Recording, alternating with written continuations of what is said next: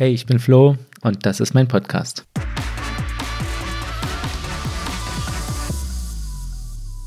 Ja, Folge 2, Staffel 2. Was für eine schöne Zahl. Dann legen wir mal los. Also, wir sind in dem neuen Konzept für diesen Podcast in der neuen Staffel, in der ich mir selbst die Fragen stelle, die ich sonst in, der, in letzter Zeit, in den letzten Wochen und Monaten anderen Leuten gestellt habe in Interviews. Und ich finde es cool, weil das macht jetzt was anderes, wenn ich auch im Interview sitze und die Fragen stelle. Weil wenn das eine schwierige Frage ist, wo ich mir denke, ui, mal gucken, was der oder die darauf antwortet, ähm, weil es halt nicht einfach ist, dann weiß ich jetzt, ja, du musst dir die Frage irgendwann auch selbst gefallen lassen in deinem Podcast. Und das mache ich jetzt. Ähm, für heute habe ich mir eine ausgesucht, die, die ich im Mai gestellt habe. Und der Artikel ist gerade erst fertig geworden, den habe ich gestern abgeschickt an, ja, an die Person. ist ja auch kein Geheimnis. Also wenn man gleich die Frage hört und wenn man die Website kennt von, vom Mending Magazin, dann weiß man sowieso, wem ich die Frage gestellt habe, weil da steht das schon. Also es geht um, um Marian, Marian Grau, der Autor von Bruderherz. Ich hätte dir so gerne die ganze Welt gezeigt, der mich so sehr inspiriert hat in den letzten Jahren schon, muss man sagen. Und die Frage, um die es geht, sind eigentlich zwei. Und ich habe ihn gefragt, wie, wie gelingt es, aus den schwierigsten Lebenssituationen das Beste zu machen? Und kann man wirklich aus allem etwas Positives ziehen? Weil Marian hat sein, sein Bruder ja verloren, sein Bruder ist gestorben und hatte sehr viel Trauer zu verarbeiten und immer noch. Aber scheinbar mit seinem Buch und wie er jetzt das Reisen für sich entdeckt hat und wie, sein, wie er damit umgeht, wie sein Bruder noch immer so ein ganz präsenter Teil seines Lebens ist, in allem, was er tut, scheint so positiv zu sein, dass ich mir dachte, ich muss ihm die Frage stellen, kann man wirklich aus allem, also aus dem schwersten Schicksalsschlag, etwas Positives ziehen? Ich sag dir natürlich nicht, was er darauf geantwortet hat. Das bleibt schon, soll schon noch ein bisschen spannend bleiben. Und es, darum geht es ja auch heute gar nicht. Ich kann dir aber so viel sagen, dass er sehr ausführlich darauf geantwortet hat, auf beide Fragen. Und dass es auch ein längeres Video im Magazin verlinkt sein wird. Zu diesem Gesprächsausschnitt, wo er das erzählt. Ja, Und nun zu mir, wenn mich jemand fragen würde, oder wenn ich mich frage, wie gelingt es aus den schwierigsten Lebenssituationen etwas oder das Beste zu machen, dann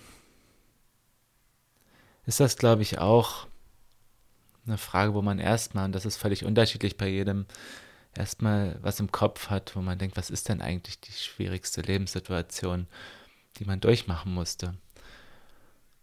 Und oftmals ist das ja ein Tod eines nahestehenden Familienmitgliedes, den man zu verarbeiten hatte. Wenn es, vor allem wenn es ein Tod ist, mit dem man noch lange nicht gerechnet hatte. Also einer Person, die noch nicht in dem Alter war, wo man denkt, wo man, wo man sich langsam damit anfreunden muss, dass es eben nicht mehr super lange weitergehen kann, das Leben. Und genau so eine Situation gab es bei mir auch. Sie kommt in meinem Buch vor, weil sie 2020 passiert ist.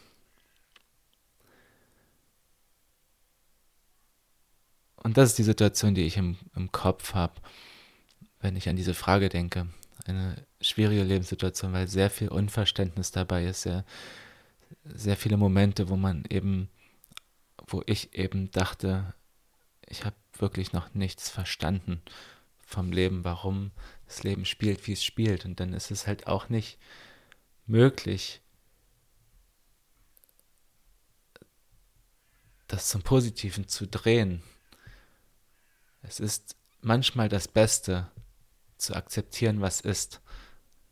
Und dass eben die Situation ist, wie sie ist.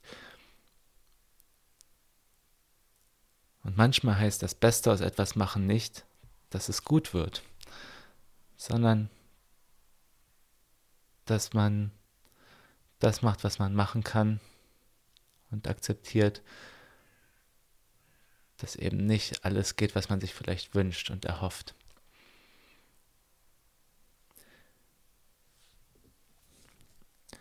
Und deswegen ist zum zweiten Teil der, der Frage, deswegen ist es auch nicht so, dass man aus allem etwas Positives ziehen kann. Und ich weiß, ich wirke ja auch auf andere Menschen als, als sehr positiver Mensch und das freut mich natürlich und das bin ich ja auch. Ich arbeite ja auch daran, ähm, ja, sehr positiv durchs Leben zu gehen. Das macht mir total Spaß. Und ich finde das auch so, so wichtig, weil die andere Seite, negativ durchs Leben zu gehen und in allem das Schlechte und das Böse zu sehen, das macht dich kaputt. Also krank auch. Da ist, also wenn ich das machen würde, wäre mein Leben vorbei, glaube ich. Deswegen macht es für mich, ergibt es für mich in meinem Leben nur Sinn, positiv durchs Leben zu gehen und eben zu schauen, was gibt es denn noch? Und das ist, glaube ich, der Punkt. Auf den die Frage abzielt. Ich glaube, wenn eine Situation nicht gut ist, wie sie ist, wenn eine Situation schlecht ist und man akzeptiert das, dann geht es nicht darum, diese Situation ins Positive zu drehen oder diese Situation irgendwie positiv zu sehen, sondern zu fragen, was gibt es denn noch? Was könnte die Situation denn noch bedeuten?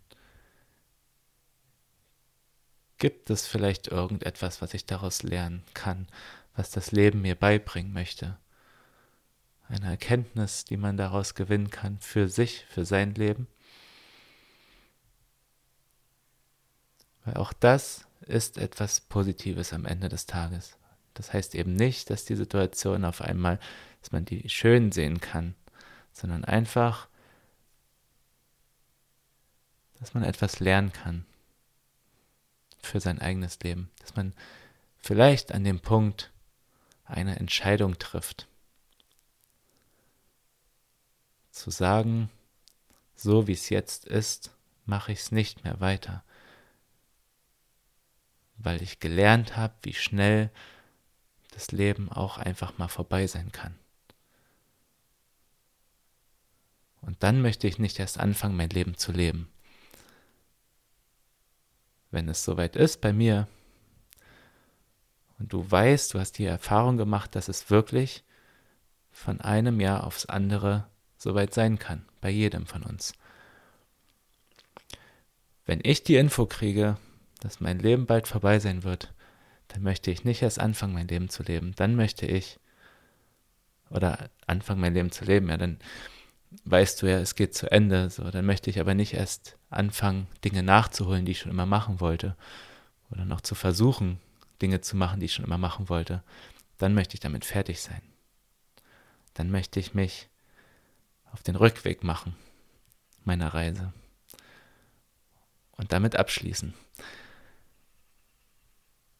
Mit einem guten Gefühl. Gelebt zu haben. Richtig gelebt zu haben. Mein Leben voll und ganz gelebt zu haben. Das ist mir wichtig. Als Antwort auf diese Frage. Und ich möchte, ich wollte, weiß gar nicht, äh, woher das manchmal kommt, ich wollte gar nicht so viel dazu sagen. Und ich weiß aber, ich habe das vorhin erwähnt, dass ja in meinem Buch eine Stelle vorkommt, auch die, die sich mit diesen Themen beschäftigt. Und vielleicht suche ich sie gleich mal raus und, und lese ein Stück vor. Ich wollte eigentlich nicht, dass das es gehört eigentlich nicht zur Leseprobe und ich wollte das eigentlich nicht ähm, vorher in dem Podcast vorlesen, bevor das Buch erscheint, aber da das Buch jetzt ein bisschen später erst erscheint und es gerade so gut passt zu dieser Frage, lese ich es, glaube ich, gleich vor. Ähm, zumindest ein Stück davon. Was ich auch noch sagen wollte, ist mir vorhin noch eingefallen, bevor ich angefangen habe. Ich kann mich erinnern an eine Situation aus der Supervision. Ich habe für die Einzelverhilfe immer in regelmäßigen Abständen eine Supervision, wo es auch um mit einem Supervisor zusammen, einem Coach, wenn man so will, äh, darum geht, dass wir uns in unserer Arbeit immer noch gut fühlen, dass wir mit Themen, die wir nicht so einfach verarbeiten können oder mit denen wir Schwierigkeiten haben, ähm, zusammen mit anderen überlegen können, was können wir tun, damit wir stark bleiben, damit wir in unserer Situation mit in der Arbeit mit schwerkranken Kindern auch und mit wo Sterben und Tod oft ein Thema ist natürlich, ne, umgehen lernen und umgehen können. Und ich kann mich erinnern an eine Situation, das war mitten in der Corona-Zeit, das war ein Online-Meeting, Online-Supervision, in dem eine Teilnehmerin erzählt hat, dass sie ein Kind begleitet, das diese gemeine Krankheit hat. Ich weiß gar nicht genau, wie die heißt, aber da baut sich das Gehirn so ab. Automatisch. Und das zersetzt sich so. Und das heißt, dass du alles, was du jemals gelernt hast, das ähm, Bewegen zum Beispiel, ähm, das Sprechen,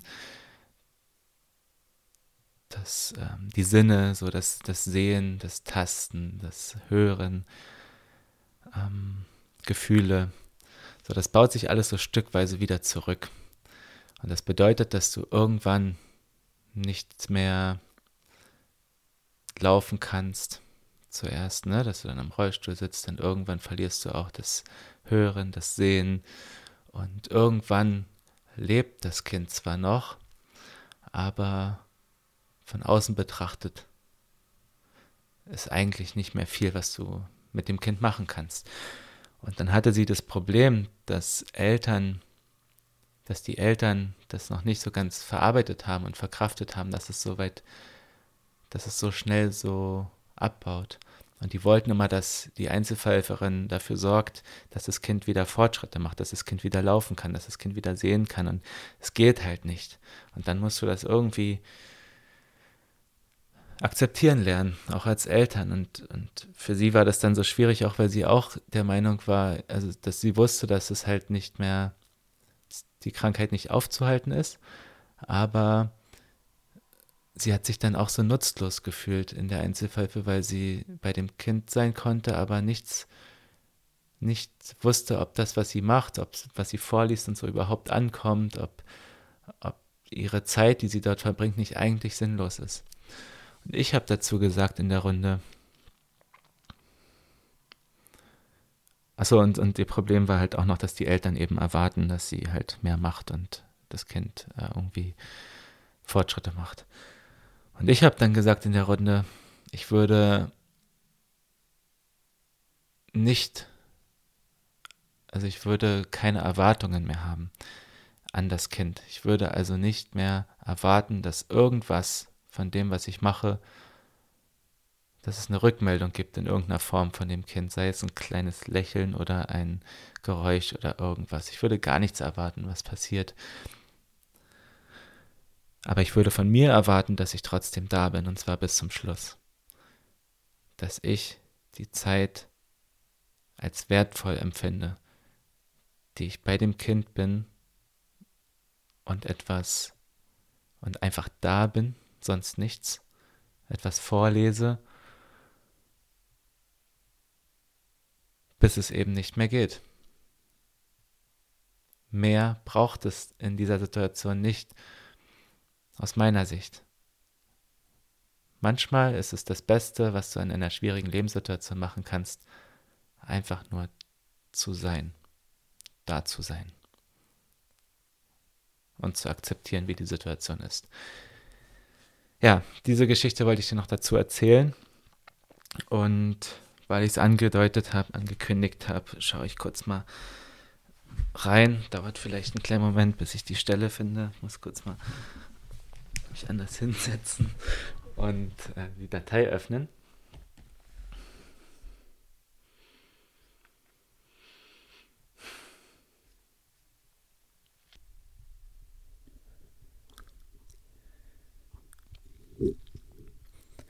Ja, nur noch kurz leben.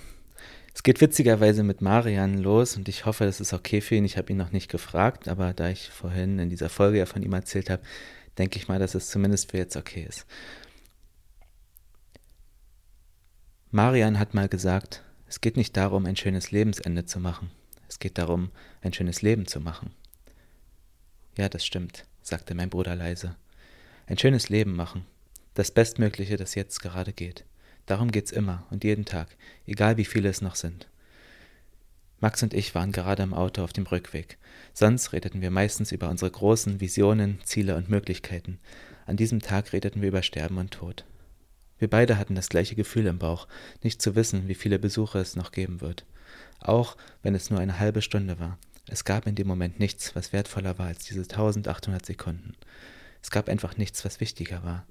Es fühlte sich richtig an, einfach nur da zu sein, gerade jetzt. Nicht um traurig zu sein, sondern um beisammen zu sein und uns zusammen zu freuen über das Leben und die gemeinsame Zeit, die noch bleibt. Es war mein erster Besuch auf einer Palliativstation und die Vorstellung, dass dort jederzeit Menschen untergebracht sind, die unheilbar krank sind und für die es die so oft zum Geburtstag gewünschte Gesundheit schlicht und ergreifend nicht mehr geben wird, war keine schöne. Dass unter diesen Menschen nur noch unsere Tante war, fühlte sich unfassbar an. Unfassbar ungerecht. Als wir ihr Zimmer verließen, war ich noch in Gedanken.